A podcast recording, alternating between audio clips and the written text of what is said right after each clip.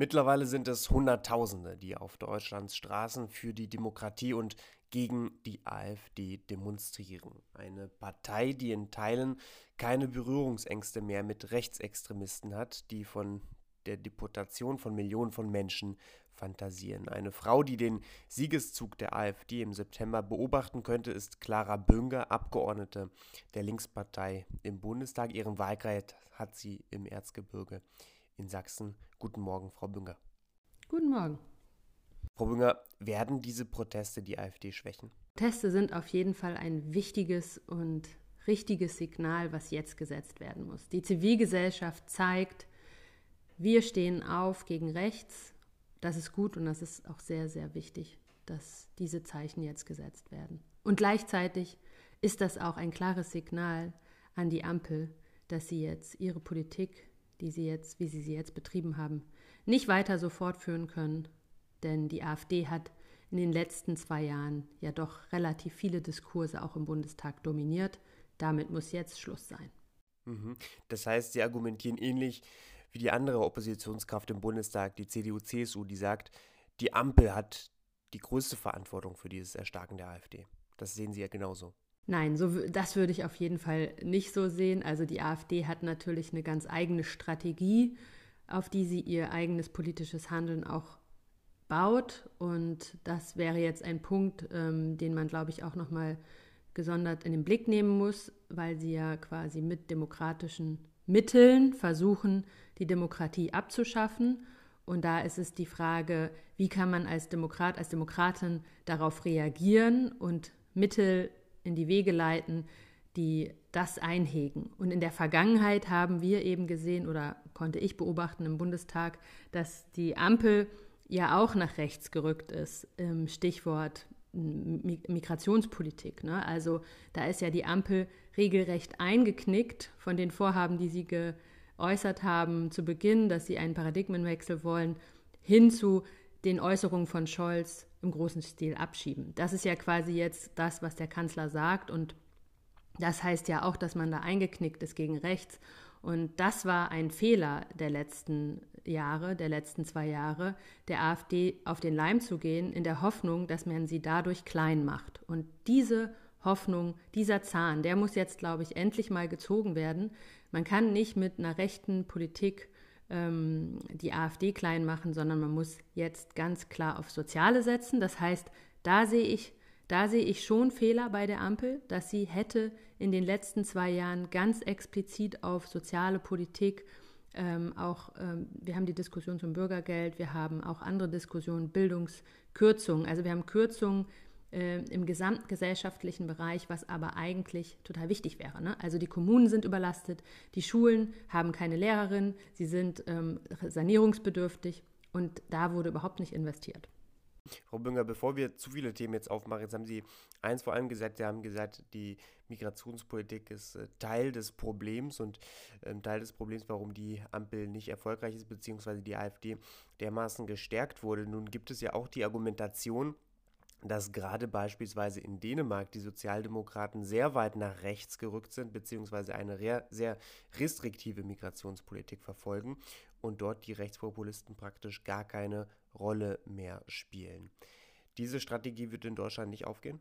Nein, diese Strategie wird in Deutschland nicht aufgehen, und ich denke, man kann die Länder auch überhaupt nicht miteinander vergleichen. Ich glaube, was man hier verstehen muss in Deutschland ist, dass die AfD das Thema sehr instrumentell setzt, also das Thema jede Woche sehr instrumentell auf die Tagesordnung setzt, um selbst den Diskurs zu dominieren, häufig mit falschen Zahlen, also eigentlich in der Regel mit falschen Zahlen, mit falschen Bildern, also Stichwort Gesundheitsversorgung. Ne? Wir wissen alle, dass nur im Notfall Gesundheitsversorgung für Geflüchtete zur Verfügung gestellt wird. Und diese falschen Informationen, diese Fake News werden jede Woche im Bundestag geteilt, und damit haben sie quasi den Diskurs dominiert und haben immer auf das Thema Migration quasi ihre Position geprimed. Das war also sehr instrumentell, wie sie da vorgegangen sind. Und das muss die Ampel erkennen, dass es nicht darum geht, dass sie inhaltlich einen Punkt haben, die AfD. Inhaltlich hat sie keinen Punkt.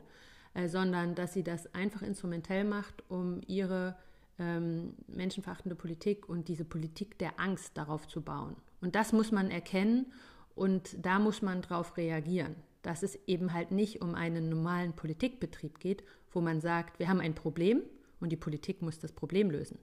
Darum geht es nicht bei der AfD, ne? Und das muss man erkennen und da muss man ein Mittel gegen finden. Und ich denke, dass die Menschen auf der Straße das erkannt haben auch und dass sie fordern und erwarten von der Ampel jetzt anderes Handeln.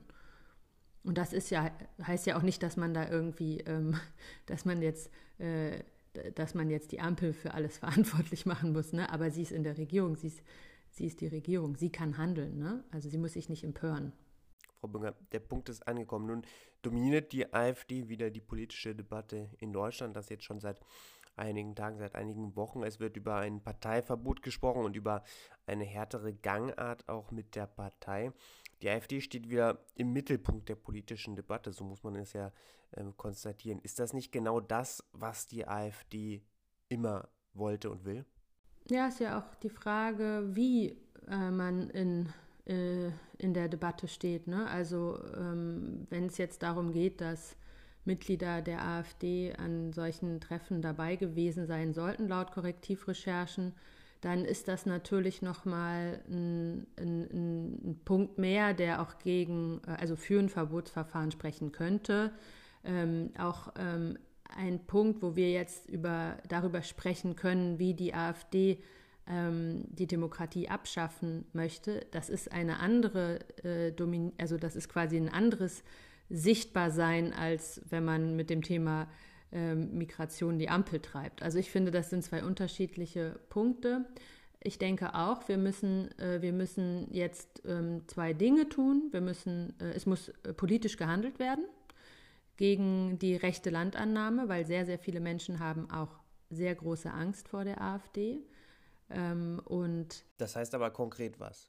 Das heißt konkret, man muss als Regierung muss man jetzt erkennen, dass man jetzt eine Kehrtwende machen muss, die Kürzungen zurücknehmen muss bei der Zivilgesellschaft, dass man im ländlichen Raum die Zivilgesellschaft unterstützt, weil in vielen Punkten, und da, wenn wir in den ländlichen Raum schauen, da ist es ja besonders schlimm, da haben wir teilweise Menschen gesichert rechtsextreme Menschen, die kandidieren, vor denen haben Menschen Angst. Also es melden sich viele Leute bei mir aus meinem Wahlkreis, die haben Angst vor der AfD. Sie haben Angst, wenn die an der Macht sind, was dann mit ihnen passiert.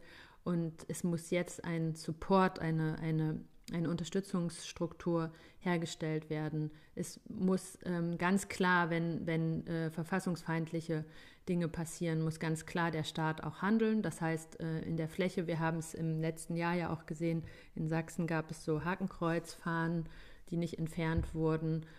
Da muss der Staat viel mehr und viel rigoroser agieren in diesem Zusammenhang. Und das muss man erkennen, dass man jetzt vom Reden ins Handeln kommen muss und konkrete Dinge tun muss, wie ich gesagt habe, auch das Demokratiefördergesetz, also die Fragen der Unterstützung der Zivilgesellschaft, das darf jetzt nicht zur Disposition stehen, sondern das muss jetzt Priorität haben. Sagt Clara Bünger von den Linken, fraktionslose Abgeordnete im Deutschen Bundestag, heute hier im Interview bei Politik mit Ziel. Frau Bünger, danke für Ihre Zeit. Vielen Dank Ihnen.